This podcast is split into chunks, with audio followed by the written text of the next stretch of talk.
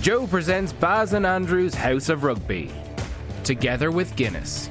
Hello, and you're very welcome to Baz and Andrew's House of Rugby here on Joe Together with Guinness. We've a top show for you today. We'll be joined on the show by Munster and Ireland forward Tadhg Beirne, and uh, we're really looking forward to that. Producer Pat caught up with John Cooney also recently, so we'll hear a little about about that uh, from their chat. And we will also be heading back to the year 2000 for our classics uh, game, album, movie, um, all from the month of May in the year 2000. We have Munster versus Toulouse in Bordeaux in the European Cup semi final, Russell Crowe in Gladiator, and Eminem's Marshall Mathers LP. Um, but first, some of you Penguins uh, may have already seen Baz and Andrews House of Rugby is moving from today and each week thereafter. Uh, you can find the video version of our show, Baz and Andrews House of Rugby, on YouTube. Channel features some exclusive footage and videos and funny tales from some of our top highlights from the last two seasons. Have you seen any of the videos, Trimby?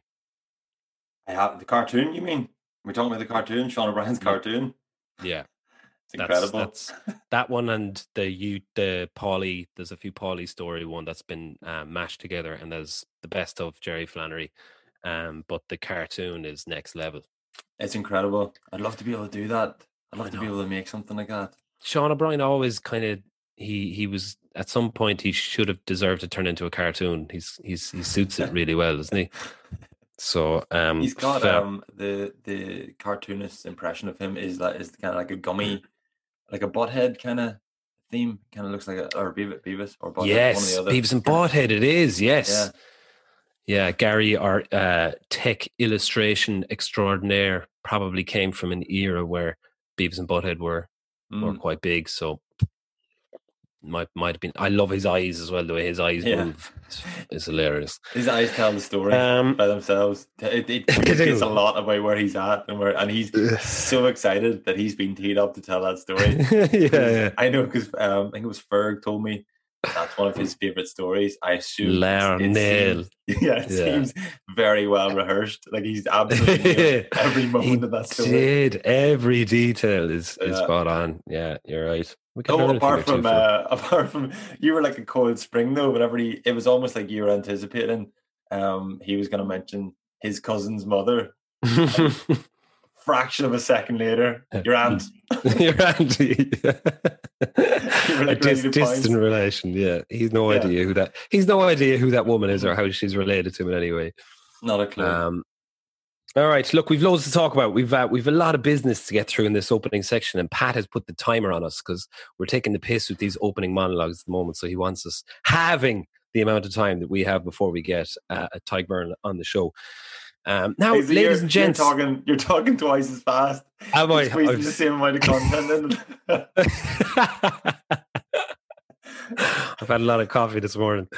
Um, but ladies and gentlemen, we don't have this. Trimble, you're not just any old Andrew Trimble this week. You're a new, improved, sexier Andy Trimble, Andy Trimble, because you've been crowned the 33rd sexiest man in Northern Ireland.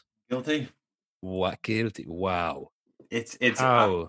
A, it's a it's an absolute indictment on the standard of sexiness in Northern Ireland. Don't be so modest. I How, you must feel. Do you feel sexy? Um, it gave me it gave me a little bit of extra confidence that day.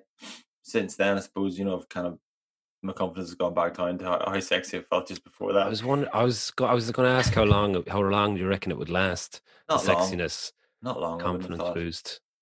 Well, you're well. I, I I was I was confident for you, and I was delighted for you when I saw your name, but then I only had to scroll a few places to realize that the the dickless eunuch from Game of Thrones was was sexier than you. so I was like, nah, that kind of. Although he's uh he scrubs up in real life, doesn't he? Oh, the really? Eunuch. Yeah, he looks well. I looked him Very up afterwards. I was. I need to get to the bottom. Yeah, it's amazing what a dick will do for your sexiness. Because he, uh, they take him off Game of Thrones, he's way sexier. He's, yeah. got, he's got hair. He's. They should have really compared like for like. They should have had um a really um like a, a sexiest person in Ireland, and it should just been a, a dickless category, and it should have been Stringer and Varys.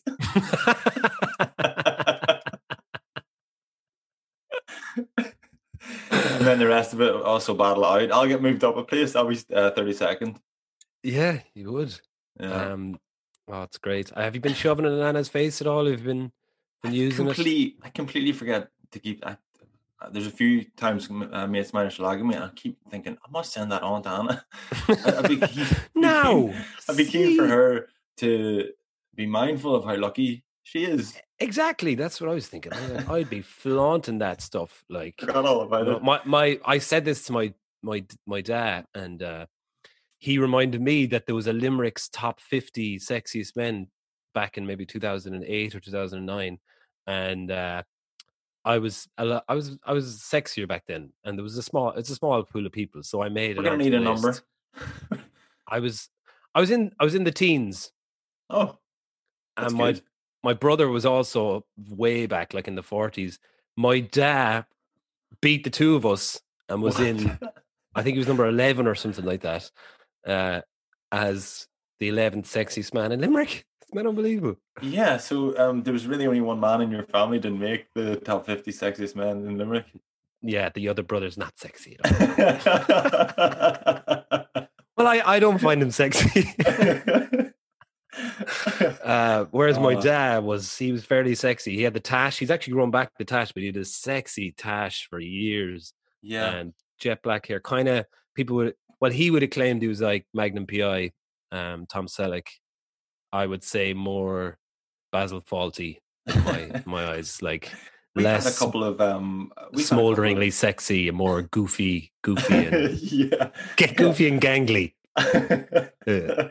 uh, we had a couple of um, uh, the women's team on, and, and a couple of couple of guys have made comments about your dad.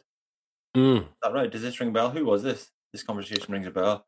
Um, Niamh Briggs, yeah, she loves the my dad. Yeah, yeah, that's it. Yeah, she does. Yeah, I think that yeah, if they're if it ever goes south with either of their partners, then you never know. She could Yeah. become my new my new mom. Sorry, You're mom. not my real mom, Uh, Neve. Fall out with her telling you what to do. just because you beat the All Blacks doesn't mean you're my mom. Yeah, just because I didn't. Um, yeah. yeah, that's that's good. yeah, good stuff. The uh, the eight day turnaround, I think, has been good for us this week. I think we Mm. should always um we should only really we should release. We're not going to be a slave to this week that society has created. We're going to Yeah. uh, put a podcast out every, every eight days because feels like we've ju- there's just been an extra day of of, of be missing each other. That's so good. Very, very good. Yeah, the eight day turnout was always such a brilliant bonus when you were playing to get that extra added day. Oh, yeah. Um, yeah. so to have that day yesterday to do the prep that I should have done, but I didn't do, um, because I was just too too busy messing around.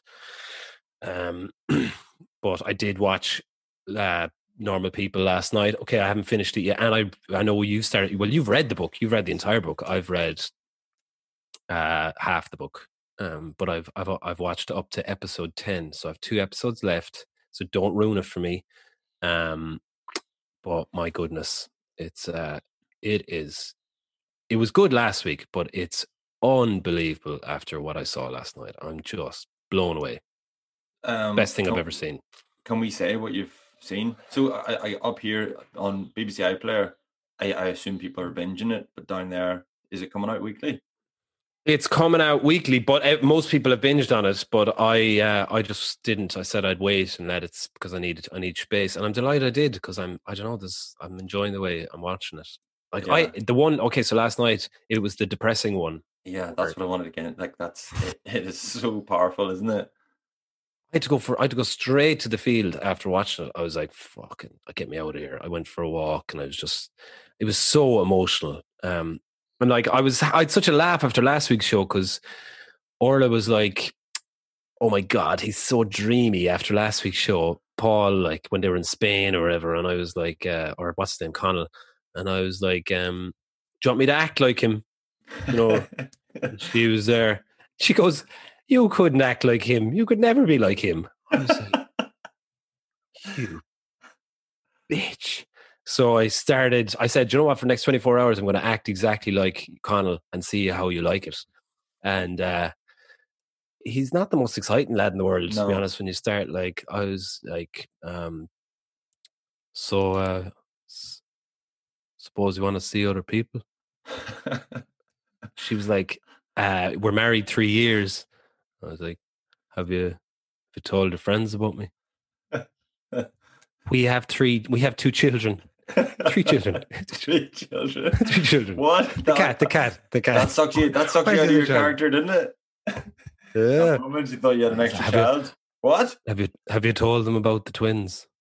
And then after after a while, I was like, I'm getting really bored of being Connell. So I was kind of going to slag him on the show this morning and being like, Jesus, I know I know he might be dreamy and he'd probably be number one if we did a whole sexy uh, sexy full Ireland, not just Northern Ireland. He'd definitely be number one. Oh yeah. But then last night, after watching the show, my God, what he's gone through and the, the you know, oh, I didn't want to slag him anymore. I wanted to give him a big hug. Yeah, I know. You find out in, in, in the book that's a really douchey thing to say. Actually, in the book, you get a lot more insight into. you do it is. because because the two of them are so thoughtful and pensive and um, like pick up on, on little um, nuances and relationships and what other people are thinking, all this kind of stuff. You you you you do get way more insight in the book into Really? what's going on in their heads and how um he's just a lot more in in the series i think he seems a lot more confident so that kind of pensive um quietness i think you could say you could interpret that as confidence in the show Whereas Yeah. in the book you're left in no doubt he is he's anxious he feel he kind of Ah. feels yeah he feels like he just doesn't belong anywhere um it's it's amazing i must say it's powerful stuff i'm loving it Yeah, I, I, I, think that makes sense now. They had to go a little bit. They went whole hog on getting that that message across last night with that he suffers from anxiety and that kind of Yeah. stuff. Because yeah, up until that moment, I was like, "Wow, he's class. He's the he's the hero and all that." But um, yeah, it was very well done. But I'm loving the book. I am loving the detail. you didn't Um, see so them two- in um uh, late late show did you Uh, james Corden? No, uh, James Corden gets them to to act out um, a scene from Gordon Ramsay's Kitchen Nightmares. why? Um, Yeah. Because he, he feels like um, no matter what they're talking about, they can make it really dramatic and um, captivating. So there's one where Gordon Ramsay's like, um, "We live in San Francisco. Why are you why are you ordering canned crab or tinned crab?" but they but they do it, and you're like nearly, nearly in tears at the end of it. Well, oh, because they do it in their their little way. Yeah. yeah, it's brilliant. Oh, Very well done. Love it. Um, so yeah, look, I look forward to getting it finished next week, and we can come on and have a proper discussion about about what it's like. And I'm sure I'm Tadhg Beirne will probably be able to come on here and talk about it as well because everyone is watching it. Um, any any any um ginger cat updates? We've had a lot of interest from the penguins this week. They've been brilliant getting on to me about certain things. They love and the like giving us movies, books, um, alien stuff, conspiracies, and then the cat again getting getting plenty of um airtime. Yeah, to be fair, the cat's been very low profile um, in the last week. Um, she, she's, I suppose she maybe just settled in and the, the honeymoon period of her, her being around, and she's still being about plenty. But there's no, we, we know her now. We know she's got that sinister, sinister side. We know Hmm. she hates the kids, but she puts on a brave face. We know that. Yeah. In fact, she probably hates me and Anna. She knows she's got a, a little basket Can- there. She and she got some food, and we're gonna look after her. So anyway, she's, She has she's kind of yeah. There's not there's not much happening with. Ginger. She does. You need yeah. to you need to go you need to go out and create some stories, man. Go out and just follow around the place. well, Maybe add that- add another thing- animal. yes, every week. Every days. Sorry, It's like- it's like- a new animal. Like big like Big Brother with the cats. Just bring in different different things to to change things up a bit. Yeah, we uh, there was one one moment there this week, and um, I can maybe a big turning point. Um, I uh, I got out, out outsmarted by Jack, and I think this is probably the the, the start of it, it, where our relationship started started to turn a little bit. Um, whenever um, lockdown kind of whatever um, couple of shops started open, ice cream shop down in Carrick open, so we went down there for an ice cream, and we're sitting. And I was in the car with Katie, and I was sitting out, just out looking at the view with Jack. The two of us just sitting there, pensive. Actually, a bit of a normal people moment. Actually, you know, just being really intense and just thinking about beautiful creation. Right? Jack turns around to me and he goes, um, "Daddy, what's the universe. right. Oh wow! What's the universe? I went, Jeepers, Jack. Um, Get Barry on the phone. It's yeah, yeah, yeah. I was like, I said, it's it's everything you see, Jack. And he goes, um, what about that dog? About that dog? Is that the universe? Not really, son. I'll call Barry. yeah, that it, it's it, when you when you get into the nitty gritty of it, it's uh, it's pretty mind bending. yeah. Um, do you know what I was thinking? Uh, Federico Pucciariello. Mm. Do you remember him? We need to Mhm, get yeah. him on the show because he he he kind of started me down this road years ago when he was in Munster, um, and he broke it down for me like uh, you would to a child. So he sat me down. I remember in, in UL in that restaurant in the in the UL arena, you know. Mhm. He got two he got two sugar cubes and he's and he put them on the table and he was like explaining relativity to me with with the sugar cubes.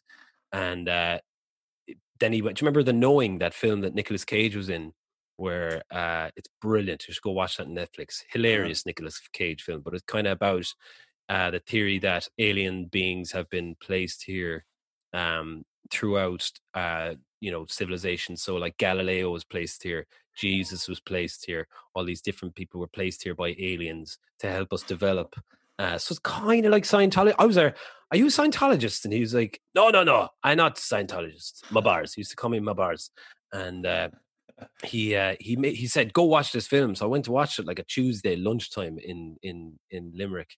I think with the afternoon off train and then we went for dinner that night and we were discussing it and uh it's fascinating stuff like when you get into the that world and he wants to be basically the president of argentina federico does so um i was thinking i asked him if i could maybe get on if he does get on you know get in as president that he could sign me up as one of his cronies Mm. um and then i could just look after conspiracy theories and Uh-huh. ali- aliens in south america yeah, director of conspiracy theories.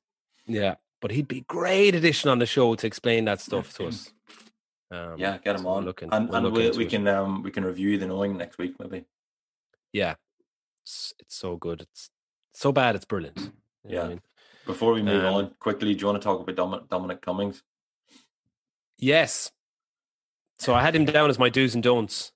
Because the, Um, the reason the reason why the reason why I want to talk about him was because sorry when he was fielding questions uh, last night, um, you could you could tell he was seeth like seething. But Yeah. he just was putting on such a, a calm, like he was just on his. He was like, "I've told you what my excuses are, right?" And in a way, I think I've seen a, a similar expression from Ginger when the kids were doing her head in. the kids are like patting her firmly and like slapping her in the face, and Ginger's like, "I swear, I am gonna leave this house." So Dominic Scratch your eyes got- Yeah, that was the one kind of Ginger reference this week. Just struck struck me last night. Yeah, my do's and don'ts were like if you're doing a press conference to the world live, um, and you're one of the most despised people in your country, and everywhere you go, people just want to shout at you.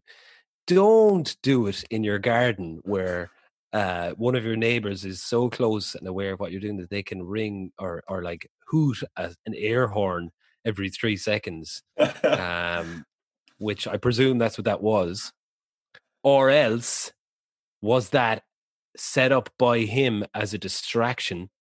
So because like when you were watching it, I couldn't really listen to what he was saying. I was too focused on the air horn going off. Um, imagine, imagine that was like Inception level where he had he had got someone to to press that horn, so it didn't really matter what he was saying.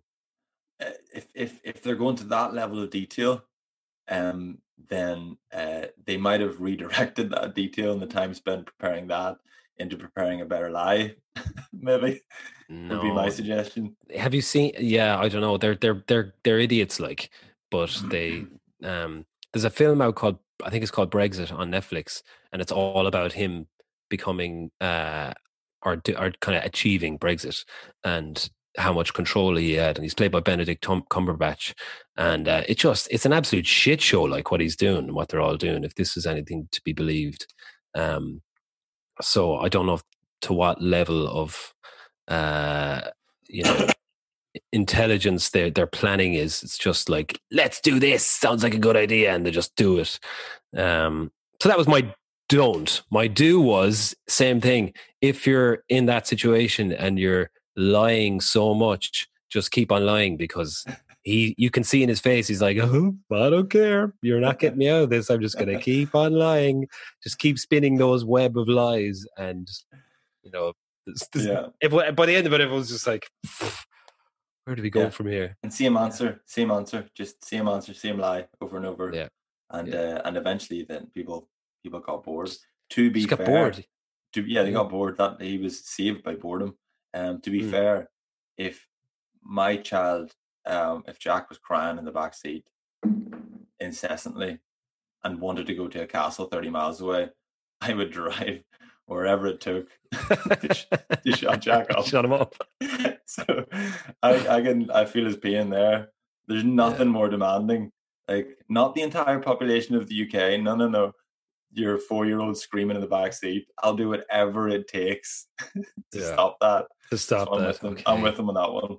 Okay, right. See that. See that's interesting. Like he's I'm sure there's a lot of people out there who are like, eh, you know, God, get over it. But yeah. um the, just last one final thing before we move on. I'll talk a little bit about rugby. The RFU chief executive uh, told reporters that uh, the union's hopeful roadmap back to rugby will start with interprovincial matchups at the Aviva Stadium in August, um, wrapping up uh, kind of the, the, the Guinness Pro 14 end of season with semis and finals in September, etc.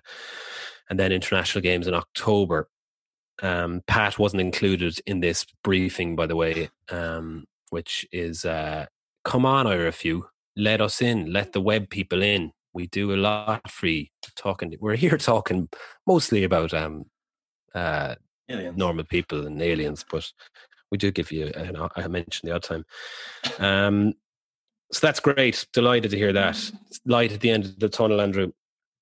Um, the Australian and New Zealand rugby unions reportedly want to cut South Africa out of the rugby championship as well as Argentina, um, which kind of is what I think Drew Mitchell was alluding to when he was on a few weeks ago.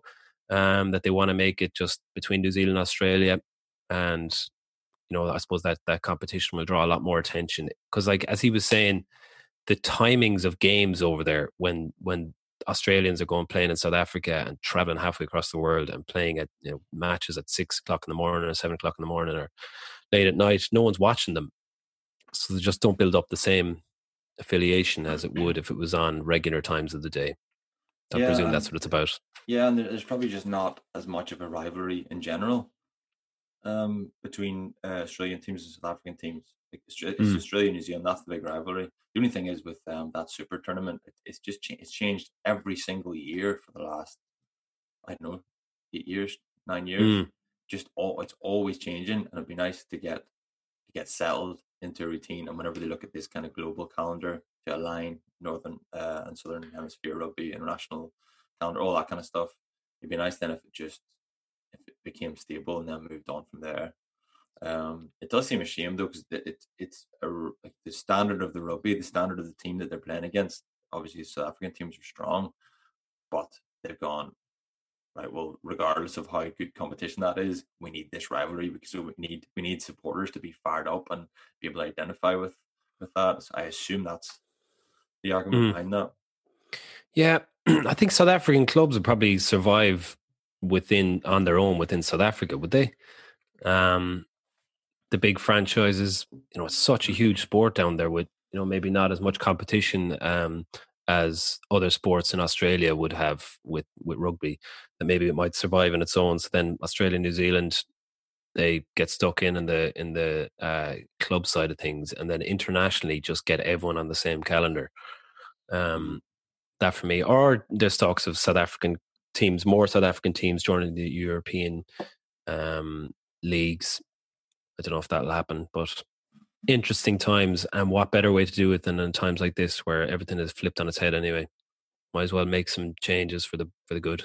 Exactly, exactly. Plenty of time to sit in our sit in our hands and think and kind of plan and get a bit of a mm. strategy together.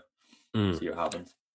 A few uh, other transfer news: Conor Oliver, Sammy Ireland, Arnold, both Munster, um, and Jack Aungier and Oisín Dowling, both Leinster, are all joining Connacht for next season. Um, good signings anyway. I can vouch for uh, for Conor and Sammy, uh, two great fellas and solid players. Like, geez, Sammy Arnold has has played. You know, he's been capped. Um, like and Felix would have always um, talked very highly about him and his attitude and um, work rate and uh, defensively and just a serious athlete. So great signing. Conor Oliver is uh, an absolute nugget of a signing for them.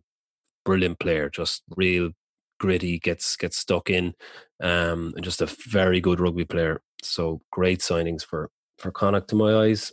Uh, Munster have also confirmed that Roman Salanoa uh, uh, will switch from Leinster and join them next year. And also, the two big World Cup winning signings for Munster have landed in Limerick, apparently, um, which is great.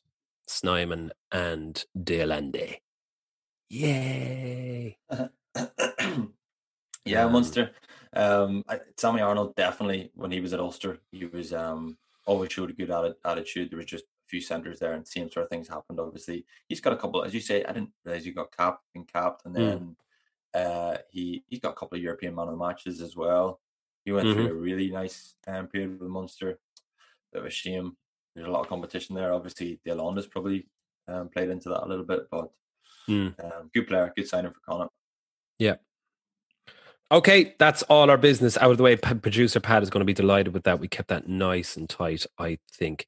Uh, so we'll have our chat with Beirne coming right up, but to take us there, uh, here's some of producer Pat's interview with Ulster and Ireland scrum half John Cooney and uh, our Tackle Your Feelings ambassador on the I'm Taking Control Again campaign. So check it out.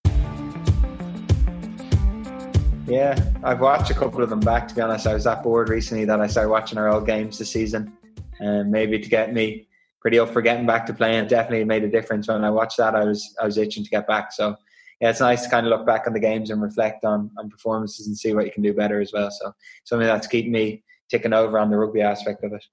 And have you had to have a word with your the, the lads, your the team Ulster teammates are all training in groups together and getting in trouble and stuff like that. You're just telling them just to ease off a little bit. Just people out to get them anyway. Two of them living in the same household, but um, I've been I live right beside a golf course, so I was able to use that. But uh, since then, I got the keys from Malone, so I can lock myself in there and do my kicking and do my trick shots in peace. So, oh, brilliant! That's good, isn't it? That's all that matters. I get my trick shots done, and then I pretend I do the running, so I walk off and go home. Actually, I have a group with Jack Hardy and one of my other friends, and I knew I was sitting down on a, a spin bike yesterday, so I messaged Jack asking for a podcast episode, and he sent me uh, one with Robin Van Persie, and just an insight into his career and his mentality, which I find very good. And I like CrossFit. Uh, not that I actually I don't do CrossFit, but I, I like watching what they do. And mm. so I, I, sat down and listened to Mat Fraser recently, and, and good to see his insight. He's he's uh, had an interesting path where he struggled with uh, alcohol abuse when he was younger, um, and then went to see somebody similar. Not that I had any issue with that, but he saw a counselor, which helped him uh, kind of deal with that. And it's just good to see his path. He never thought he'd uh, go down the route of CrossFit and stuff like that. So it's interesting to see what drives him and what motivate, motivates him at the moment. So I, I, enjoy picking other athletes' brains and seeing what they do. Connacht fans sort of really wanted to hang on to you when you made the move, and then just gone, gone strength to strength at Ulster as well. Did, did you kind of think then for a while that because you had such a good relationship from an early age with Joe Schmidt that it was going to help your Ireland causes once you started getting games for Ulster as well, or were you kind of surprised in a way that you kind of you weren't getting into those Ireland squads as well? Yeah, in a way, I yeah I, I understood at that point how fickle rugby was and how fickle mm. sport was. So, um, my sister told me again keep knocking on the door. If you keep playing as well as you can, they, eventually they can't uh, keep overlooking you. Um, and I remember my first couple of months in Ulster, I thought I was playing really well.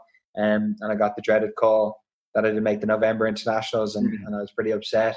And um, I think that's when she told me just keep knocking on the door, and they're going to have to eventually uh, listen to you and pick you. And then I got picked for the summer tour uh, to Australia, um, which then I only played two minutes. So again, I just kept going back to that mantra. Um, even with the World Cup in the summer, not getting picked was uh, obviously incredibly disheartening. But Mm. um, I knew that I wanted to prove them wrong, and all I could do was go back to Ulster and, and try and improve myself and be around people that I enjoy being around. And yeah, I wanted to look back at myself in the summer and, and be proud of what I did and how I reacted to that circumstance. So yeah, I'm pretty proud now when I look back at it and how I responded to probably since that shoulder surgery, the biggest low I've had, um, and something I didn't even see coming uh, to not even get a game. That kind of was the worst part to not even get an opportunity to to show what I can do was probably the the worst part of it all. I suppose even then for for you there, like I suppose even with this whole campaign, it's like um, you know, it's just something that like as like you're someone who's you know you're well, you're into reading, you have your kind of wellness space, and um, you're listening to your podcasts and stuff like that. Is this is something that like would you supplement that with the kind of tackle your feelings app and all the kind of stuff that Rugby Players Ireland are doing as well? Yeah, definitely. Um, well, I keep saying we, but my girlfriend set up a little corner for us, like a mindfulness corner, um, upstairs on one of the landings. So uh, we've got a little Buddha and, and a beanbag there and a couple of candles. So I try to go there most days and, and use the Tackle Your Feelings app and and maybe even just sit there and try and read. And I find uh, the benefits I get from that, even just psychologically, and um, to feel like I've achieved something. I find even if I say read a book or do my mindfulness for 20 minutes, and um, how much more fulfilled I feel after it rather than 40 minutes on my phone of looking through through rubbish. And um, so I, I, think it's a small thing that you can integrate into your day to day life that makes a big difference on your your contentment and your mental health. Is there advice that you've picked up along the way, even from an early age, that has stuck with you along the way? Um, something you kind of still use to this day? Um, it's quite interesting when you when you look back and reflect. And Kobe Bryant's an, another athlete that hugely impacted me through injury, and, and that's kind of where I found him and and started to understand his psyche and, and the whole Mamba mentality. Um, and he talks about what was the genesis, where where did all this come from, where was his drive from? And sometimes when I look back, I'm I'm not too sure where I got that um, competitiveness or or that want to prove people wrong. And and I was lucky that my mum and, and stuff and my family were all there for me and did a lot for me. So I think having having that figure that was was always there and and did a lot for me kind of sat in the back of my head that when I was struggling, um, it was more to it than just myself and and there's other people that that I was working for. So I've always been somebody who's found it easy to work incredibly hard and and maybe that's it's the drives of of trying to kind of do it for them and, and honoring their sacrifices that maybe that's the driving force behind why I why I keep working and why I never gave up. You're listening to Baz and Andrew's House of Rugby on Joe, together with Guinness. Okay, welcome to the show, Tadhg Beirne. Um, how you getting on? How's isolation treating you?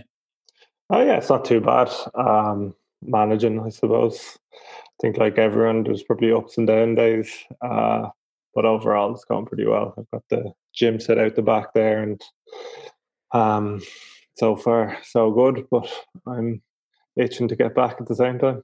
I'm sure you are. Um, uh, are you? What stage of your rehab are you getting to? Are you doing much running or? Yeah, so I've kind of had a bit of a topsy turvy few months really because I came back from the World Cup with uh, the a problem with my abductor. It turned out that I had osteitis pubis. Mm-hmm. Um, so that's a bit of a pain to try and get back from, but I was kind of playing through it, and then obviously I did my ankle on top of it. So between the two of them now, I it's been it was kind of difficult at the start to manage them and try and rehab the ankle while I was trying to rehab the the abductor. But um, so far, like the last two weeks now, I've probably seen uh, I've had my best two weeks in a good while, and I'm kind of starting to see a bit of a light at the end of the tunnel. Um, but obviously, it's isolation and all that. It's it, it's it causes a bit of difficulty in that. Um, but I think we've managed pretty well. Like uh, Ray, who's looking after me, is um, we've been doing quite a few video chats and stuff like that, and we've been we've got clearance there in UL to use the pitch. So we've been going up there, and he's been able to kind of watch over me and make sure I'm doing everything correctly. So um, from that point of view, like it's uh, I'm I'm definitely in a better frame of mind now the last two weeks than I had been before. Yeah. The, the osteitis pubis is a is a load injury, right? If if I remember, I, I, had it myself back when I was about 21, 22, and uh, I ended up doing my shoulder at the same time, and that was almost like a, a blessing that I that I, I got the chance then to to rest for six months with with, with a dislocated shoulder, and and uh, the osteitis pubis ended up clearing up in the meantime. Is that is that the It kind of same? it wasn't really like that for me um, because I kind of thought that that see when I did my ankle, I, I had another bit of a nightmare. I was I was going to get operated that week, but then it was I was going over to London to get operated, so we we waited like an extra week, a week and a half from when it happened. And then I ended up getting uh, cellulitis in my foot. So the day I was to go in for the surgery, uh, I wasn't able to get the surgery. I had to wait another week and a half to clear the. Um, so that was like an extra three weeks, and then two weeks of not doing anything. So that was five weeks of rest essentially for my osteitis pubis as well. But um, I probably came back in a worse condition than I did going in because I, I wasn't doing Rehabbing. rehab or anything. Yeah, Um, I was just unable to do anything, so it just didn't really uh, help it at all. And I know Mm. I've had this before as well. I had this my second year in the academy, and it took me, think it was 13 months to get back from it because it was just a cycle of not getting it right. So the fact that I've had it before, I kind of know a little bit like um, what what it takes to kind of get back and how much you kind of have to work work on it. Mm. Like every single exercise, there's no there's you just can't lose concentration because if you start doing it wrong, it can have an effect straight away on it. So Mm. from that point of view, it's it's definitely not uh, rest. It's very much rehab. work. It's one of those ones when you wake up in the morning, you feel it when you're getting out of the bed, right? and you're like, there's no hiding from it. It's uh, it's a tough one. Um, that's what I remember correctly from it. But um, and then are you back running uh, Yeah. now and Yeah. uh, so you- a date in mind to get back fully?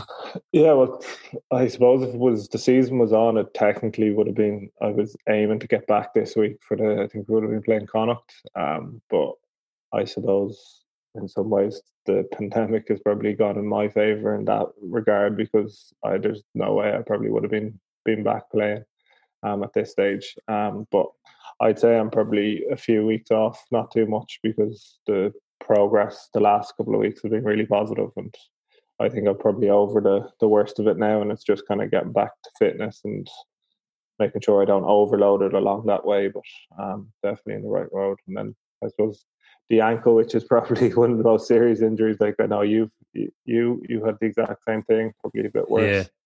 Um, like that, that's definitely improving as well. And uh, I'm like I've no problems running around things, so I just kind of need to improve the strength a bit um, because I hadn't been running on it for so long. That now that I'm running on it, it's it's improving again uh, quite well. How are you finding it, Ty? Um, chatting to the Ulster physio there uh, last week, and he was saying he's doing Zoom Zoom calls, Hmm. but like the osteitis uh, pubis, I think that's what it's called. Um, Yeah. might have mispronounced that. Something think- like that, yeah. Yeah, yeah, yeah. Um, uh, that pubic injury, yeah, that one. Um, I think, um, Barry, I think I had something similar. It was very fashionable when we were coming through the academy. It I haven't, heard of. I haven't heard of that many people have had it. Um, but Yeah. the- It's quite retro. yeah, it's a The vintage injury. yeah, it's a throwback. But the, the the treatment that you would have got um, from under twenties on uh, our schools coach might have been as well. Our physio was like it's like deep friction. It's really painful. Have you had that? And I on over well, Zoom, how, how does that work? Are you treating yourself? No, so obviously I'm not able to get any treatment. Um, but but I suppose like ideally it'd be it'd be nice to get it needled and uh, get get a good elbow in around that area and kind of obviously it's uncomfortable, but it certainly uh, has an effect. But so we kind of just have to work within our means here at the minute and just kind of get on I- with it. You know? I remember when I had it, uh, Jeremy Staunton had had it, I had it, there was a couple other players, and then I had it the same as you, Ty. It was like t- 12, 13 months, and um, I felt like I was driving my dad's car at the time because I was only in the academy, so I was just borrowing his car, and it was quite a low car, like a buck, bucket seat. My knees Yeah. were above my hips, and uh, I was like, maybe it's something to do with the, the car, even though I wasn't driving a huge amount. So I borrowed my aunt's Ford Focus, and is a higher car Yeah. seat. I was up upright, and I swear to God, it, it cured in a in a month. I was I was Really? back, and uh, I I then thought I was some sort of a genius. Uh, that I was now a doctor and a physio, so I was like Tony Buckley, Mushy had it, and uh, I was inspecting his car, and I was like, "Get rid of the car, just just get rid of it now." And then Eoin Reddan, Eoin Reddan had it, and he was in Wasps at the time, and he rang me from Wasps, and it was his first year in Wasps. Yeah. He'd, uh, he'd, he'd uh, he he was like, "Baz, did you clear this?" I was like, "Yeah." And he said, "How did you do it?" I was like, "What kind of car have you got?" he said, "I was like, have you still got that fucking '95 Fiesta that you had when you were in, in Limerick?" So he had a little, a little Yeah. tiny little Fiesta, and he such a tight arse. He drove that to over to England and didn't even invest in a decent car. So uh, I think he pretty much- well. he, he pretty much hung up the phone when I was told him that it was his car. He was like, "Gee, "Here's another conspiracy theory." So, I imagine you. I imagine you, Barry, just um, pop the trunk there, fella. Open up the trunk. You've got like a little oil rag over your shoulder, and then you're kicking the tires, and then you get on those mechanic things that, that go underneath the car, and you're like, "You're gonna need a Ford Focus, mate." So, yeah, well, there, there you go. Maybe Times it are might be getting my down car. Maybe I should change the car. Get on to Yeah. Look, that Yeah. I was kind of at that stage. I was like, just try everything and anything to get this right. Um, but uh, look, it's good to hear you're on the mend, man. Um, Yeah. Have you have you what have you been up to? Have you have you had any uh, decent hobbies while you're while you're in lockdown? Um, Anything occupying your time? Well, funny enough, I've actually been uh, I've taken up baking. Ah. Trimby, love this. Done a bit Uh, of baking myself. I'm only uh, I'm only kind of leave myself bake on the weekends though because I don't think having that kind of food in the house during the week is is ideal. I need to keep It's it good for you. What are you baking? What's your What's your speciality? Um, I've been trying everything. This weekend, I did a baked lemon cheesecake. Mm. Um, the one, the probably fa- like fan favorites at this stage would be the Nutella stuffed cookies. I did. They went down Oh. a treat. Um, uh, but yeah, I've, uh, I've just kind of been trying everyone. I'm fo- I just following this Australian girl on Instagram, and she makes it fairly easy, so it's quite enjoyable. But, Yeah, uh, day yeah. on Saturday. You're you're a little bit more. sport somehow. Yeah, yeah. You're that's a little bit more exciting than what I've been baking. I've been baking sourdough um, Oh, yeah, nice. to a very poor standard. Um, it's fine when you take it out of the oven. If you eat it straight away, it's fine. if you leave that, if you leave that an hour and a half, Yeah. it's solid. Like it's more solid than the bricks in the wall. It's Mm. um, it's it's pretty disgusting. It's So- dangerous. dangerous. Yeah. yeah, you Well- might feed Ginger the cat Yeah. if you want rid of Ginger. That's the mechanism. Uh, I'm Uh, next door neighbours here with Rhys uh, Marshall and his partner Steph. She's after making her own sourdough starter. Mm. Um, so I think it's just brewing away at the minute. But she says she'll she'll uh, she'll give me the starter once it's it's ready to go, and I'll give the old sourdough a go. That's not in the spirit of it, Tadhg. That's you really need to make your own starter. I'm sorry to. I, I wouldn't even know where to start. Uh, Uh, I've uh, I was I was damn. hitting up a few of your I was hitting up a few of your teammates um, for a bit of crack. JJ Hanrahan is quite nervous at the moment because now that the golf clubs are open, he, he's afraid that you're going to call him and try and get a game of golf with him. yeah, Uh, he, he, reckons, he reckons you're the worst golfer he's ever played with. potentially, yeah. and the slowest seemingly. I've got a pretty bad name for being one of the slowest players uh, down here. I tend to I tend to spend too long looking for my ball. In the same, yeah, he said that, and I was like, "Yeah, so what?" I Like- convinced I could find it, so and I don't want to be dropping a shot, but I Yeah, need I need every shot I can I can get. yeah. Well, look, uh, I'm I'm equally as shy, man. To be honest, so uh, I went out with Rob Rob Copley and uh, Copeland he's supposed and very good, I think. well. and Ronan O'Mahony and JJ last year, and geez, I was so. But you don't want to get embarrassed playing golf.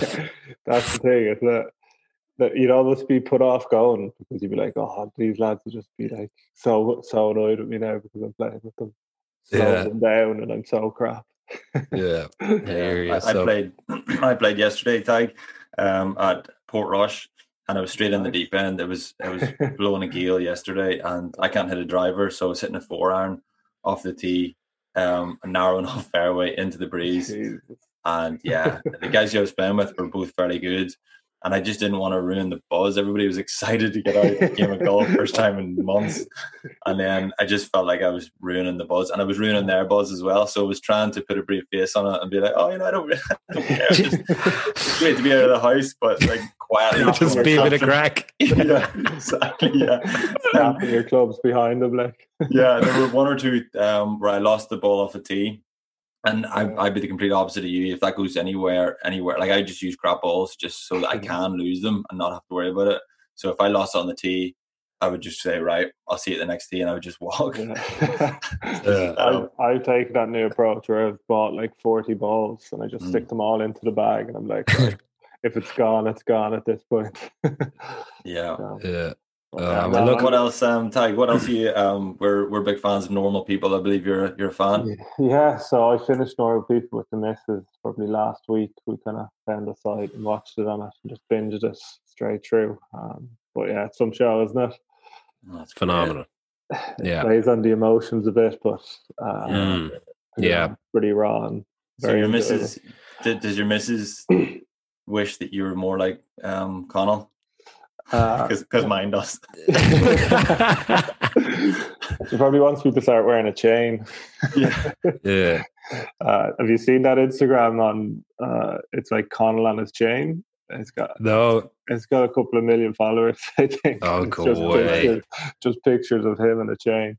It's a, it's a good chain, to be fair. I think they've sold out of chains all over the world because of him. Um, yeah, I, I I think of like I was thinking of you earlier, and I was like, uh, people around around the world are probably missing like their their loved ones so much, and I just imagine you missing poaching balls. Like that's that's the one thing you're like craving is just getting into that Uh, poach position, and your missus like trying to trying to get you to be like real emotional, like but like no- normal people, and open up, and you're just like seeing her as this ball that you just want to grab and poach. uh, stop any form of rugby I'm missing. Just stop. Not just the poaching. Yeah. it, that, saw- that sounded so heartfelt and sincere. it did, didn't it? I Yeah. did the wrong thing.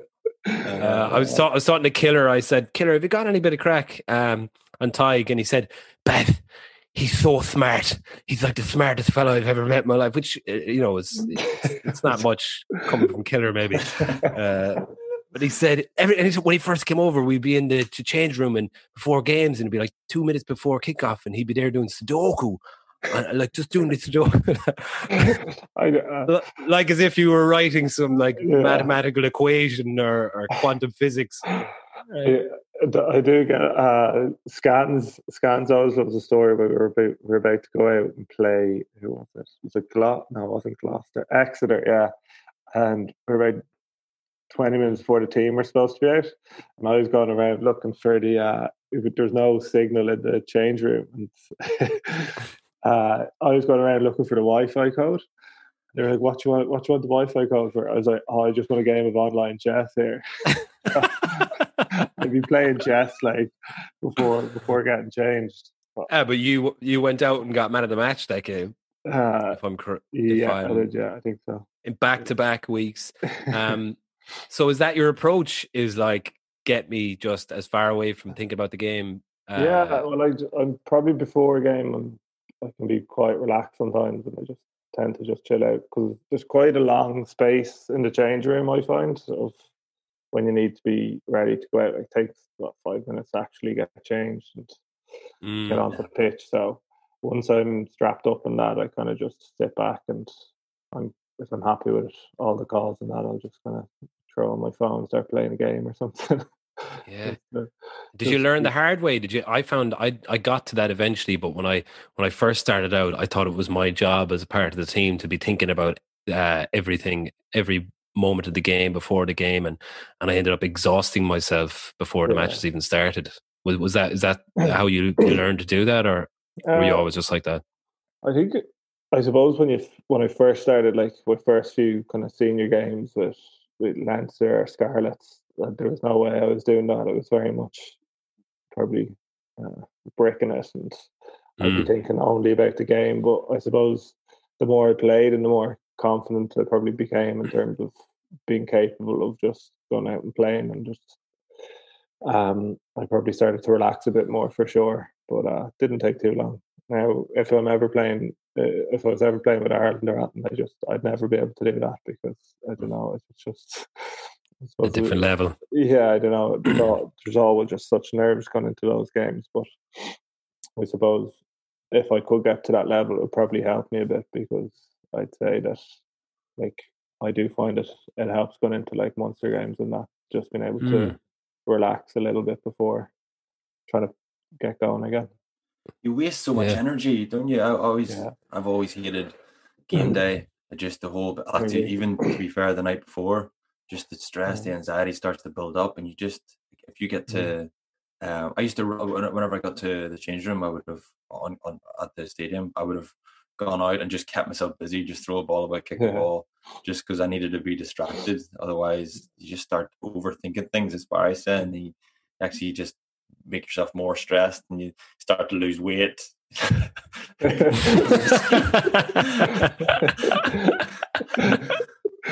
um, yeah, I suppose it'll be nice then for you. Uh, obviously, um, Philip Browne came out there last week there and um, highlighted plans for getting back to Interpros. Is that something mm kind of everybody's talking about in Munster. Everybody's kind of looking forward to that now. Then no one's talking. We can't see each other. yeah. So, how, how, are you keeping connected? Or is there no like? Uh, no, we are doing we, quizzes. And... We do, yeah. Like we have our we have little groups. Um, like I call them isolation groups, and there's a leader in each one, and we all have our own little chat groups, and we're obviously given things to do every week, and that probably keeps us interacting um, to a level. And we've done a few quizzes as well as a whole team. And then we've had meetings as well as backs and forwards. So in fairness, we have um, we have been doing quite a bit to stay in touch and uh, probably gone over a lot of our plays and stuff as well to keep them fresh in the in the in the memory. Yeah, take us back to going to Llanelli, man, because it's uh it's it's a cool story. Um, you know, not a lot of players get to do that when when um you know, when moving out of an academy and going uh, abroad, and, and very seldom do you see them go to to Wales. So, first of all, I suppose talk us through how that happened, and then you know to to have achieved so much um, in the two years that you were there. Was it two years you were there? Two, two years, years, yeah. yeah. Um, um, you know how how did how was that environment with how did it suit you and um, the, the style of play? Yeah. I suppose. I suppose how it happened was kind of a little bit by fluke. I think I was waiting for one of the lads outside the Leinster change room for like after one of the senior games um, that I obviously wasn't selected for, um, and my agent he he was standing outside there and he just came up to me and um, asked. Uh, uh, started chatting to me and eventually asked if I had an agent. And at the time, I didn't. So I was kind of trying to negotiate staying at Leinster myself. And um, when about two weeks later, Leo decided to tell me that I'd probably be best starting to look elsewhere. And Abe had messaged me only a few days previous on Facebook, then asking if I'd had any thought on um, having some representation. And I said I'd be willing to meet, meet him. So he flew over and met me, and he started looking around. And then I didn't really hear anything from him until leading up to the final of the Pro 12 that year and he said that Scarlets were interested, and um, I I said I was willing to go to kind of meet them, so I flew over. Um, I didn't even know the like Llanelli. I didn't even know how to pronounce it. I think I got picked up by one of them. I was I asked him uh, how long was it to Llanelli, and they were like, talking about. I was uh, but I met I met the coaches and I came back and I kind of it was kind of a decision then whether because it was a poor contract, but it was a last kind of last gasp saloon, I suppose they say. And uh, I just I was doing a master's as well at the time in uh, DIT, uh, so it was kind of a decision whether to pack it in and focus on that or just have one more crack at it. Give it a go. Yeah, after chatting to my parents, I think I would have regretted if I didn't give it a go.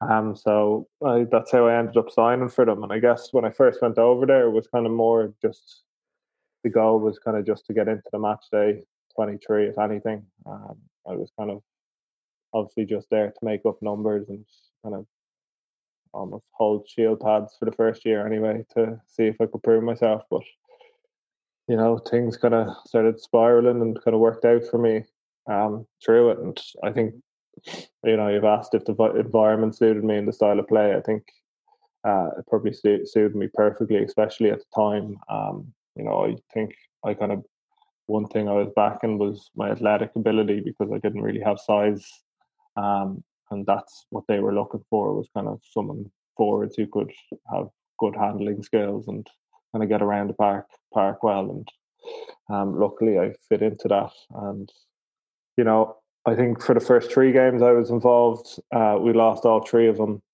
And I was only involved on the bench because the lads, some of the international lads, weren't back, and I didn't play again till the Anglo Welsh Cup.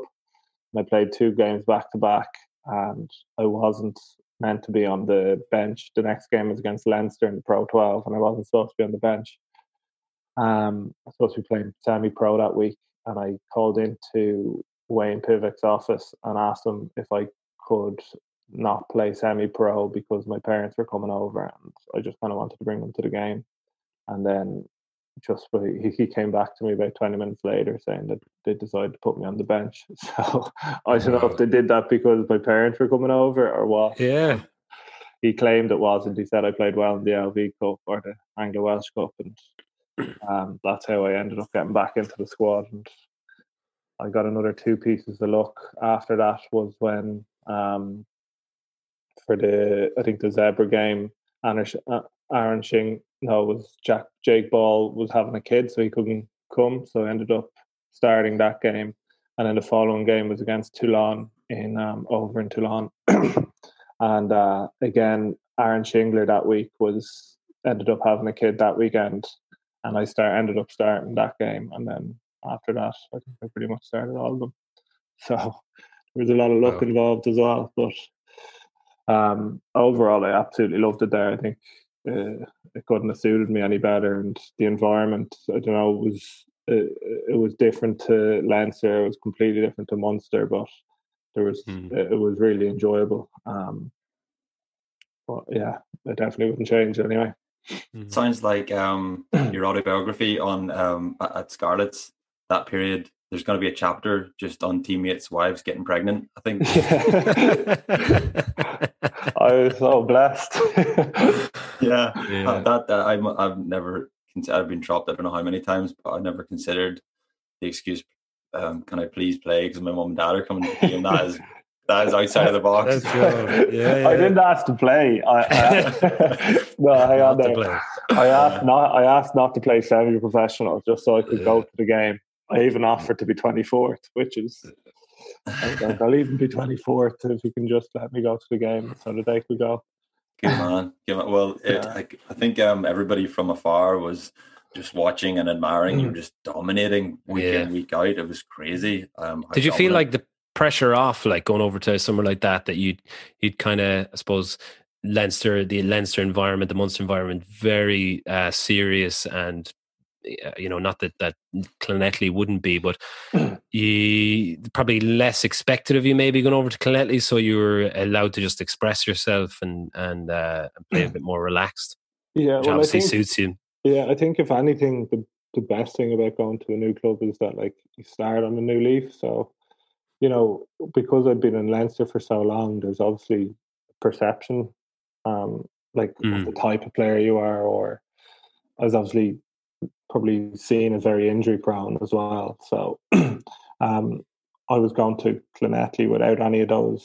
Like they didn't really know anything about me or how I played or whatever. So it was kind of you were like you were like Marianne going to you were like Marianne going to Trinity and just um, rediscovering yourself. Exactly. Finally getting right. um, but yeah, so like from that perspective, it was great just getting a fresh start, and um, yeah, I suppose it definitely helped. Helped. Yeah, and then obviously Munster came knocking. Um, I've uh, I've heard Andrew Conway saying in the past that he's uh, he was a, always a closet case Munster fan um, in at heart. Uh, did you have a little bit of that? Uh, uh or is there like I just imagine your bedroom when you were younger, like a poster of Mick Galwey on the wall. Um, maybe Rachel St- Rachel Stevens from S Club Seven and Mick, Gal- Mick Galwey on your wall. Uh, my bedroom was full of red, but it wasn't any of those things. It was all Manchester United. All United. Yeah. yeah. I didn't even follow rugby to be honest when I was young. Did you not? Nah, not at all. I didn't until I went into until I went to Clongowes. I probably didn't know the first thing about rugby. Go away. Um, yeah, but uh, no, I suppose uh, I there's always a soft spot for Munster purely because my mum's uh, from Tip and all her side of the family obviously lived there, so we spent a lot of time there. And I think my dad's always had a massive soft spot for for Munster as well. Like he'd find himself shouting for them uh, whenever Leinster weren't playing, and then sometimes he might even find himself shouting for Munster when they're playing Leinster because he was he was a massive Paul O'Connell fan and uh, Ronan O'Gara and these guys, these lads. So I think he just kind of seemed to kind of side with them a lot because uh, I suppose he just he loved the passion they showed a lot of the time. Yeah. So they've obviously taken to it massively. Then you you moving down here, and your mother that must be brilliant for your mom, like having yeah having you down. Does she? Yeah. yeah, no, she loves the fact I'm playing for Munster. I think when she heard the news, she was she was delighted, um, and she loves the fact that she she might get mentioned every now and then, saying that she's a Munster woman as well, because she's very proud of it. Ah, yeah. What's your mum's name? Brenda. Say that again. Brenda. Hi, Brenda. How are you? Just got a huge shout out on Baz and Andrew's house.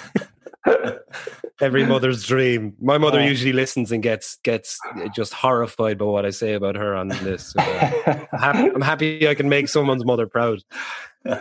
Someone else's mother, right?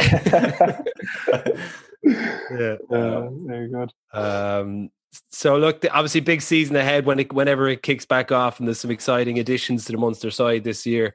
Um, with Snyman just arriving and and De Allende. Um, They're both here now as well. Oh, yeah, so I hear. so, Um, uh, obviously, but- Snyman going to going to slot into a to to a big second row position. Um, yeah. Would you would you be keen to to move more into the back row if that was an option for you? Um, Uh, yeah, like you- I, I don't really, I'm not too pushed on where I play as long as I'm playing, I suppose. And Mm. I do, I probably do prefer second row, um, but uh, I, uh, I do enjoy the back row too. Um, I suppose it just depends on the, the way we're playing because every team has a different style and different Mhm. kind of game plan, and um, I kind of generally when you're in the second row, you tend to be quite involved quite a bit regardless. So that's why I'd probably say I prefer playing there. mhm. Interesting. I don't know why I had um, six in my head that you'd uh, you, that you would have maybe preferred playing there. Um, you play predominantly play that six over in, in Scarlets, right? Um, yeah, I pretty much did. Like first year, I was probably predominantly in the row, but then the second year, uh, there were so many constant injuries in the back row that I was Kind of film. generally floating between six and even eight for some of that year, which I didn't have a clue about. Bluffed it all the way through. Like. Ah, look, You're having a blinder if, if that's you bluffing. yeah. You're, you're doing all right. You're um, you're bluffing well. Um, But uh, yeah, here, listen, we'll um, Tadhg. We've um, taken up plenty of your time. I'm sure you're keen to get back and um, do a little bit of baking, maybe, or a little bit of breakdown in the front room with Mrs. I'll probably go. I'll probably go on the PlayStation for an hour, probably. uh, but listen, thanks so much for coming on the show. Great to chat to you. Cheers, Yeah. great chat, lads. Cheers for having Thanks me. a million, Ty. Cheers, Cheers, man. Ty. Cheers. Good man. Take care. Good luck. COVID 19 or coronavirus is here. By taking a few simple steps, we can slow the virus down and help protect everyone. Wash your hands more often, for at least 20 seconds with soap and water. If you cough or sneeze, use a tissue or cover your mouth with your elbow, then bin the tissue and wash your hands. Avoid touching your eyes, nose, and mouth, and keep surfaces clean. Distance yourself at least 2 metres 6 feet away from other people, especially those who might be unwell. Stop shaking hands or hugging when saying hello or greeting other people. For updated factual information and advice, go to hse.ie or call 1850 24 1850. Protection from coronavirus. It's in our hands. Okay, welcome back to part three. Over the weekend, we gave you your classic homework to do, and this week we'll be discussing our classic movie, Gladiator, our classic album, Eminem's Marshall Mathers LP, and our classic rugby match, Munster versus Toulouse in Bordeaux. The connection is they were all uh, either released or happened in May 2000, which is 20 years ago, and we can even make a little few more like more looser connections um, Richard Harris, aka Marcus Aurelius from Gladiator, is mentioned three times during the by the commentators during the Munster Toulouse match. Um, obviously, uh, Limerick native and um, one of the greatest actors of all time, former Munster schoolboy player. Um, so he gets mentioned. So that's you know, fucking former Munster schoolboy player is Marcus Aurelius in Gladiator, one of the greatest films of all time. Incredible. And then I'm stretching with this one, but Eminem's Marshall Mathers LP, like obviously the greatest song off that, and probably Eminem's greatest ever song, Stan, is basically a song about a pothole, a giant pothole. um, That's a massive oversimplification. it's the it's the truth though. That's basically all. His his whole career depended on some pothole. Potholed him so much after gigs, asking him to sign stuff. Will you sign this for me? He's like, oh Jesus Christ. And uh, so, do, I, I, think as a measure of where we're at and and what maybe our, our style or our brand is, Marcus Aurelius um, piece, school or Munster Schoolboys, um, got mentioned in the Toulouse Munster game. That is a great bit of insight. That is very interesting, very on point. But I didn't care as much. I enjoyed the point about the stand being a pothole more. I think that's exactly. where we're at. I knew, I knew you would. I knew you would. so we'll dive we'll dive into them one after another. We'll go with the Munster match first, um, and I'm going to take this section now for a moment because uh, this was Munster rugby. This was yeah, this was Munster rugby rock and roll. This was like um, this was bef- you know like if you were into a band and you saw this band before they exploded and before they played huge you went and saw them somewhere like small and a bit dingy and you were like whoa these guys are unbelievable. I, I know bordeaux that stadium isn't very dingy and it was 25,000 people. and it was a Heineken Cup semi-final but it still had that essence that there's something magical and poetic and sexy and romantic was happening back then um, and I was there. I I can say as a 17 year old, um, or maybe I was 18 because I was drinking. Um, uh, I was there, and it was one of the most phenomenal experiences I've ever had at a sporting occasion. Um, went over with my dad and my brother uh, for a day trip, and um, sexy yeah, brother sex no less sexy brother. Well no. I, to be fair he's he's getting he's getting sexier. Um uh-huh. back back when the when the fifth top 50 came out he he was he was less sexy but now he's shaved the head.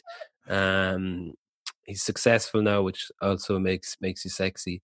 Um so uh yeah i'm gonna give him i'm gonna give him sexy. Yeah he's bringing sexy back. Your your grabs your grabs are crossing okay, my dad, my dad's getting more and more like, um, like, like what's his name, Basil Fawlty, unfortunately. Yeah. Um, so, but yeah, so the three of us went, um, and it was it was back when Munster Rugby was on this journey, um, and it was it was the first Heineken Cup final that they ever got to, so it was really before it all kind of kicked off. Um, and it was I was it was three weeks before my leaving cert, so that shows you how much I gave a shit about my leaving cert. I was like, nah, I'm going, I'm going over here. That's all I really want. We'd become pretty obsessed with it at the time. That you know that they had a few big games in Thomond Park over the two previous seasons, and it just I think the Heineken Cup as well at that time was really the European Cup was it was new, so it was only what four years old. And it was just this. It was such there was such a buzz about it. Um, and there was a brilliant thing. There was a loophole, right, in the merchandise uh, field of of rugby back then, right? So Munster was such a new brand, let's say, that they hadn't uh, patented the the logo. So when Munster did beat quite well, they beat um, you know, they beat Saracens in the group stages and then beat Stade Francais in the quarterfinal. Basically, Ireland sold out of Munster jerseys immediately. Um, there was a Munster rugby store in Limerick that sold out of jerseys. You couldn't get a Munster rugby jersey. So my dad had a clothes shop in Limerick, right? And he went to um, Penneys and bought about 200 red polo tops with like a little blue sleeve. And he embroidered a Munster crest onto the, the pocket of it and sold them and he flogged them in the shop for whatever 20 quid. And then he all the money he made from it he brought us to all the matches abroad then. Um so like it was so expensive man. You know it cost like a grand to go to bring the Yeah. two of us. Like 300 quid for a for a one day like a over and back on the day flight from Shannon to Bordeaux and back on the same day. It was a, it was a grand for the three of us. But he made all the money off flogging the counterfeit Munster jerseys that were selling like hotcakes. Um there was a guy. Do you ever remember your man Max Scrum? He was uh he was a, a guy that used to sell merchandise everywhere, every rugby match. It was like his little logo was uh, a rugby a guy, a cartoon rugby guy holding a ball and like looked like he was doing it, doing a handoff. His Uh-huh. name was Dave Noble. He um brilliant guy, fantastic fella, and he he used to sell merchandise at games. So he asked my dad could he sell in the shop as well. So my dad was like flogging all his hats and made a small fortune off it. Um, so we went over and everyone on the like half the flight was decked out in these these gammy tops. Like, Yeah. um, Were they were they like the tops that um Ireland used for that um like centenary celebration whenever they were playing South Africa or what was it? Yeah, there was like a throwback top, and then they were all ripped by halftime. yeah, exactly. yeah, I think to be fair, they weren't that bad uh, uh, material, but um, I'd love to find one. If any of our penguins out there, I'm sure there, there'll be some. Um, have any of those? Please let me know. Um, so yeah, long story short, we got there. It was like 30 degrees in Bordeaux. Um, so it was just absolute crack. And um, yeah, we got there. We went to the stadium real early. Got there like 12 o'clock. Match wasn't until three. My dad wanted us to get into the crowd and, and get our seats set and ready, and then he could leave us there and go go drinking pints. But they'd no drink in the stadium. It was all uh, non-alcoholic beer. So um, he was like a lunatic. But we met a mate of Paul O'Connell's. He was sitting next to us who stashed. He brought in a load of snuck in a load of cans. So he just got us got us kind of sorted for the game. Um, and then the game itself was like you watched it last night. yeah, I did. Yeah, yeah, it was great. Oh, what a, what a game of rugby! Um, two like great sides, two great. Do you reckon was that day, was that Penaud's dad, Ntamack's dad, and Huget's dad playing for Toulouse? Yeah, I wondered. I want. Well, I actually didn't think about Penaud. Um, it was definitely well, it was obviously Entomac. It was. Is that I don't know if it was Huget's. I saw his name. Yeah, I, I meant to look it up. Huget looks very different. To be fair, I doubt it is, Mm, but I did wonder that as well. Pat might look that up for us by the end of this. yeah. Um, I just love looking at the crowd with the. You see the Santa. There was like a guy wearing a Santa suit. There was just all like the Munster fans, like lads, old lads with their tops off, and it was just pure raw crack. Yeah, there's a few. There was a few um, vintage behaviors on the pitch as well that you just don't see, and things that I miss as well. In particular, um, Halvey made a break up the middle at one stage, and someone did the old um, the old jersey swinging tackle. Do you remember the jersey swinging yeah, tackle? yeah, yeah. the baggy jerseys, and someone just latches onto him and just swings you back Swinging towards your- own line. so I don't think we see enough jersey swinging tackles. I think we should bring those back. Um, Yeah. And then the there was a couple of ball carrier goes to the ground, places the ball, covers the head. yes. The ball cover the head. There was a A- couple of those. Axel, Axel was a terror for that. Like, Yeah. yeah. Um, so they were. It was enjoyable to see a couple of wee throwback behaviors. There's a good few, a good few moments with Peter Clohessy running around with his boot in his hand or something like that. Yeah. His boot, had fallen off, and he was just kind of It, yeah. as a, it was almost like a weapon. Like, what's he gonna do? What's he gonna do with it? yeah, it occurred to me maybe 60 minutes in or something. I was like, oh yeah, uh, Peter Clohessy's playing. And I was like, I've only ever seen him his lace or like in breaks in play. I, I- my eye hadn't been drawn to him once in the game, like Yeah. any kind of rugby contribution. trying to slow, trying to stop Stringer from taking quick taps and stuff like that. Yeah, pulled him yeah. back. And the other thing Um, that um, was a little bit of a vintage French thing is was that here was that Guy Noves? Was he the coach then? Yeah.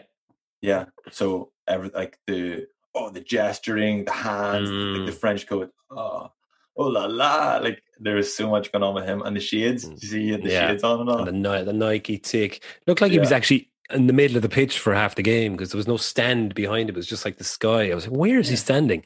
Remember, he used to kneel down and stuff. yeah, Uh, against the come on. advertising boards. Rugby Yeah. coaches need to do more of that, man. That just. I used to always think why ca- why can't some of the coaches be closer to the sideline? Like Jack ne- Neobar used to do it for uh, for Munster. He used to be their physiotherapist. Basically, he was like an extra winger, just running up and down the sideline, giving information in. And um, not that I think yeah, your man from Fran- from Toulouse was doing that. Um, I'd say he was just just looking cool. Yeah, he was just, miss- he's the just missing us missing a cigarette. Needed a cigarette, definitely. Yeah. Uh, one of my other favorite parts is Hayes Hayes's try. I don't know if that's his Uh-huh. one and only ever European Cup try. It was his first representative try at the time. But uh, Quinny tells a great story about that try where if you see, it's an unbelievable try by the way. Like there's a big break beforehand and um, like Munster went out and played Toulouse at their own game. It wasn't like up the jumper stuff. It was incredible end to end um, and and really clinical and accurate stuff. But Hayes finds himself carrying quite look close to the line, and then he's on the ground, and then the the phase plays it plays on, and Quinny spotted that it takes 17 seconds for Hayes to get up off the ground. He's kind of lying there, and he rolls onto his side, and he kind of gets up to one knee, he gets onto the other knee, and he puts his hand in the hip and the other hand, and then eventually, as Dominic Crotty makes a little break, he just stands up straight. Crotty just passes him the ball, and he just flops over the line. Yeah. But for Uh, those 17 seconds, there was more energy out of Gu- Guy Noves on the touchline. there was more drama and movement. I could just imagine Hayes' mo- noise is like, ah, oh yeah, oh yeah. yeah. Whoa, gee, you doing? yeah. Although he looked reasonably, he looked well rested. Anyway, he looked uh, dynamic when he got the ball. To be fair, He did. He, he was. He was really. Uh, he was young. You see, there was such a nice balance to that team that a few older lads like Golov and uh, and Claw and John Langford and but then they a lot of young lads like Hayes and um, Raj and Strings, obviously Wally. Um, it was, and then the other tries like fucking uh, Rogers try.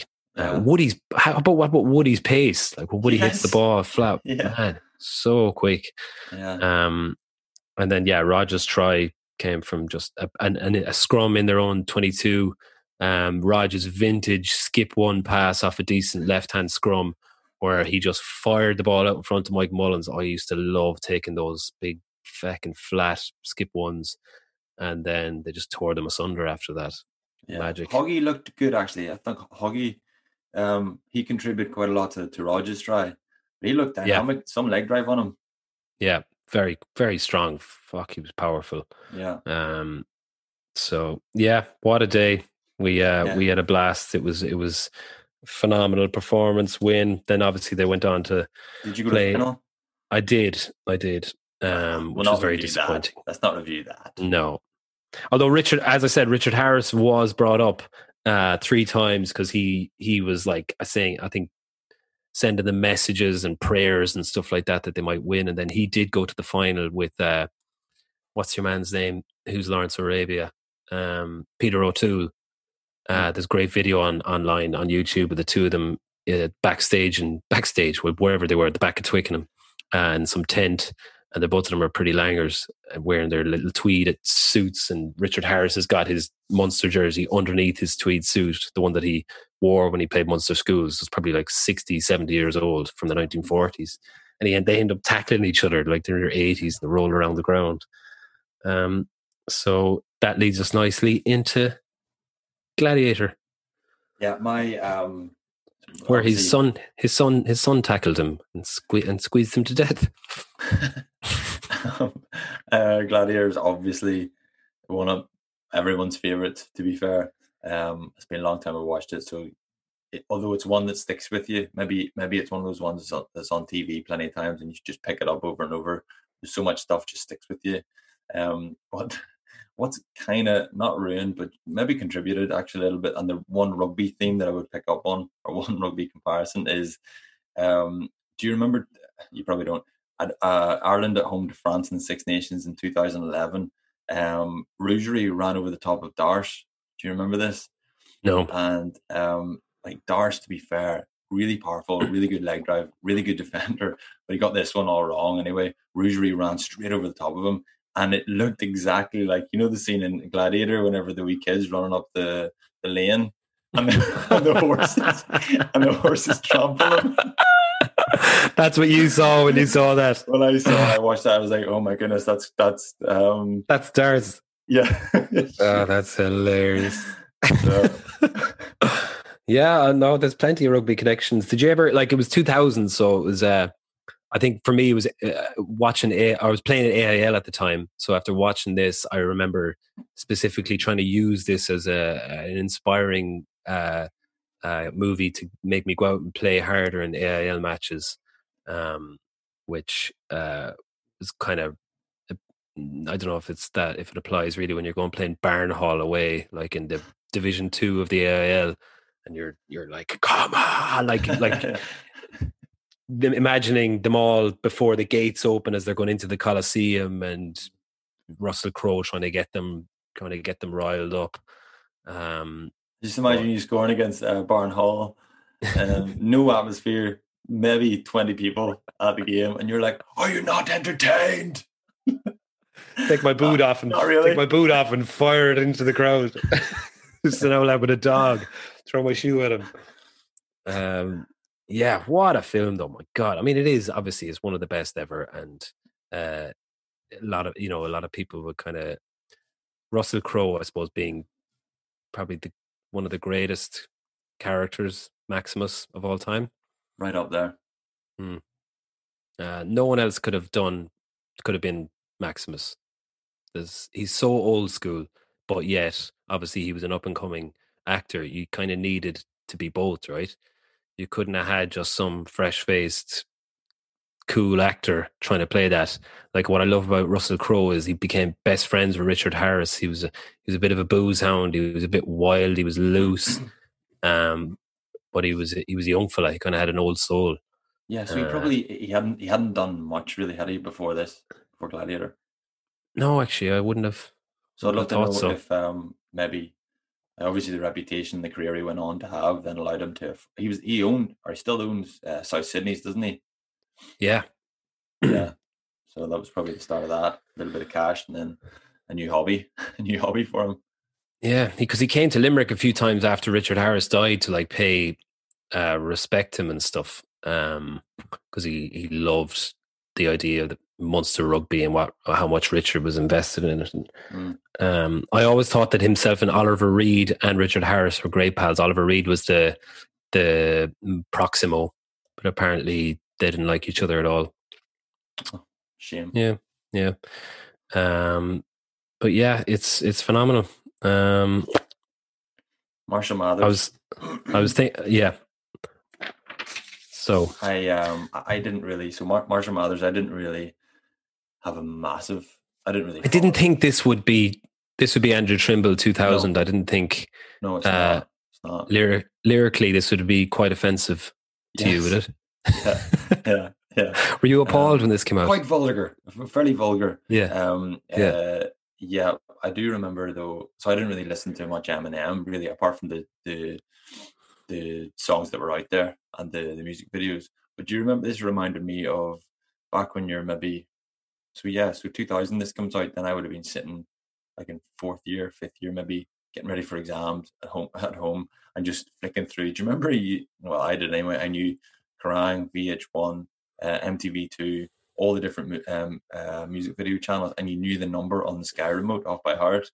And you Mhm. just like just flick through them and uh, and then Stan, One after another. yeah Stand the Uh, video, yeah. and yeah with with Dido obviously but again And your man like, from uh, Final Destination. um That was the guy in it. oh yes that's right yeah Yeah. yeah, um was Final Destination out at that stage He- he- I'd say so. I'd say this was in around the next same time. yeah but yeah you knew like you knew I I knew I didn't know every word but I, I knew like pretty much listen to that song I don't know how countless times but I never actually thought, never like as a 15 year old, I never thought about what was actually happening. And the oversimplification, as you put it, just a pothole. so much. Yeah. so much yeah. it. It's an extreme pothole because he ends up killing his wife, uh, driving her off, killing the two of them, driving off a cliff, right? Yeah. Um, yeah, it's mental, man. Some of the stuff he sings about, like I loved this, and it was one of the first rap albums I ever bought. Um, this and I think Dr. Dre came out earlier that year, the year before. Um, so I bought that, and when I listen back to it now, I'm like, what? Like that opening track is so wrong. Some of the messages and lyrics he's sending. Um, so, but at the time, it was like, yeah, this is grand. It's, Mm. it's a bit, Hasn't it's aged well, has it? Yeah. Um, but then you're like, okay, well, it was it was a, a snapshot of what he was going through and what his life was kind of like, and he's pretty misogynistic and homophobic. Um, even though he came out and just said, no, that's not what it's all about. That's uh, that's kind of like an alter ego or something like that. That's that's shouting at him that we all have inside us, which is quite uh, it's a it's a good way to deflect Mm. um, but yeah, I think like I was trying to relate to Stan, like the the the pothole thing. I don't, I don't think I've ever come across pothole to that level. I don't think many rugby players um, would have that. Um, and then after that, it's I think Kim is the most bonkers song that he has, um, which is about his wife and basically killing her uh, for all the things she's done. And he kind of goes on about how bad she is and all that. And Um, I don't think I got that far. I think. I can you think imagine after, being that mad? Yeah. Yeah, after a few songs, I kind of. I was, I was in the car on the way up to Portrush to play golf, and it was kind of Stan was kind of ruining my buzz a bit. If I'm honest. Was it? Yeah, Depressing. yeah. So I listened done. on a little bit, maybe for five, five or six songs, and then I was like, right, that's that's enough of that. Yeah. Uh, I, I could I could see myself writing a song about Stan because it's brilliant storytelling and it's interesting. It's a bit depressing, but Mm. the other ones like Kim. Imagine me writing a song about Orla, like where I wanted to, um, to her, you know, whatever. It like I, I don't think I could relate to it. I don't know how anyone could relate to that. People loved it. Like maybe I could be like, Orla, you, where's my wallet? She's very good at hiding my wallet and stuff and my things that I need. She'll put them in places and yeah, same, uh, same. or like Not she leaves obviously. Leaves the, leaves the seat of my car quite forward if she ever drives it. I'm like, fuck's sake! I get in, I have to kind of pull my knees in and then and then pull. The, so stuff like that. Yeah, and then that that hurts your osteitis pubis. Yes, exactly. Orla, my pubis is. My pubis. yeah, so I, I could maybe that would be the only stretch that I could uh, I could make to write something similar to Kim. But yeah, all in all, it's it's ta- it, his talent is unquestionable, um, and this is a legendary album. But listen with uh, with warning, it's it's pretty out there. hmm Yeah. Alrighty, that's uh, that's our three throwback album film uh, show or uh, match of the week, um, and we just have to finish with a little bit of bit of House of Rugby Facebook chat and Penguin news. What have you got for us? Yeah, so we've seen um I think we've seen the good and the bad in the Facebook group this week. I don't know if you've noticed there's been a small bit of I I hesitate to say bullying, but there's been um a few mean comments in there. Uh, I'm not going to Hmm. name and shame because actually Pat I never um, got the chance to ask Pat about this, but the comments have been removed. So I assume Pat um got in there, but it was it was Twitter esque, you know, um, you know, Twitter kind of just Mm. descend into just abuse, like Mm. ridiculous opinions being thrown about. So it was Twitter esque. So I'm glad that's kind of um been been Who are they directing them at? at other other poor other poor penguins, Other poor penguins. other defensible pe- defenseless. Leave penguins. it out. Leave, I do. I do notice, like on Facebook, where people are a little bit more uh, on our Facebook, they're they're a bit more understandable, and they're they're allowing each other to have an opinion. Whereas on Twitter, it's it's not allowed. You're not allowed to have an opinion, Yeah, um, or you are, or there's too many outrageous opinions going on. But yeah, a too much shooting of- down. Too too. Yeah. It's not. It's not. We would like the Facebook group to be a a safe area. yeah, and it Um. Yeah, it is. So, Keep- so with that in mind, Lots of talk about Michael Jordan actually in the Last Dance, which we didn't talk about at all. yeah, Um, yeah. The, the feeling. Do you want to discuss that quickly? Who's who's the Michael Jordan of Quickly. Irish rugby? yeah, a lot of people asking was Paulie the Michael Jordan of uh, like there's there's there's two sides to it. So the, the what the Bulls documentary is showing, and a lot of people have come out and criticized, is that it's propaganda for Michael Jordan. Basically, it's mm-hmm. like him just being the uh, controlling editor and the producer saying like, "I'm amazing." All these lads, yeah, they were good. They helped me out, but uh, I am absolutely untouchable. I am God, and it's pretty weird when you kind of look at it like that. And a lot of like Scottie Pippen has come out and criticized it. Um, what's his name? Horace has come out and criticized it. Um, Rodman has defended him, um, saying, you know, it is what it is. But uh, I don't think like someone like Paulie would have the same determination and and attitude, and he's just, you know, all he wants to do is win. But he's like the nicest human being in the in the world. That's know? the big difference. So, That's the big difference. It, it seems it, like I would say it looks like Jordan brought that off the pitch, and he was happy to be dominant in the competition, but just like a, a dominant personality. Mm-hmm. And it went from he would he would disguise the way he treated the young fella. I forget the name of the young fella that was there. Mm. But he would disguise his treatment of him by saying he was just trying to get the best out of him. He wanted to get a reaction. But he was just being a dick to him and he was bullying him. Mm. And you would never get that from mm. O'Connell, Sexton, Rory, Dricko. You would never get that from I don't think off the pitch yeah. like that. And they would they would deflect they would deflect the the praise as well, mm-hmm. which is I think is a rugby thing, right? Like it's like you don't mm. if someone starts praising you, you're like, no, no, you first thing you do is you thank your team and etc. Whereas the NBA is definitely more about like and American sports in general is kind of about I'm class. I gotta look after brand Jordan. Um yeah. Now saying that, I absolutely loved it and I wouldn't yes, change it. Yes. Despite all that, it was amazing and give it a look. Yeah. Yeah, exactly. So um, this week, um, Penguin of the Week, Jimmy Brogan uh, is is being uh, right in the thick of the discussion. He was leading um, um, the the charge for Penguin of the Week this week until um, Tadhg suggested that his mom would love to get a shout out. so, so, so, uh, so Jimmy, sorry, you've just been pipped. Uh, and also um, Barry's mom, I think, would like to get a shout out, but sorry, this week's Penguin of the Week is Brenda Beirne. Um, and Barry's mum's in second place. Brent, uh, Jimmy, Jimmy, you dropped down to bronze medal. Sorry. my mother will not be happy with that. But look, well, what about my mum? My mum didn't even make the podium. uh, yeah, look, they, they, they, I'm sure they're proud of us for other reasons. Definitely not this show. No, for their, for their grandchildren. We gave you grandchildren. That should be enough, right? You're welcome. Be happy with that. Um, all right, that's that's us. That's another show wrapped. We're into God knows what week in uh, lockdown, but it's starting to change. We're starting to come back. There's talks of rugby, talks of us coming back together and getting outside and having the crack. So enjoy the positivity, lads. It's been we've needed it, right? Am I right, positivity. Andrew? Fake yeah. positivity. Yeah. Well, stay sexy, Andrew. Um, it's been uh, a pleasure talking to you all. Uh, big thank you to Pat, Paul, Fiona, and all the gang for your help on this week's show. Thanks for everyone listening and thanks for watching on YouTube. This has been Baz and Andrews House of Rugby here on Joe together with Guinness Party On. Party on. You were listening to Baz and Andrews House of Rugby on Joe together with Guinness. Drink responsibly. Visit drinkaware.ie for the facts.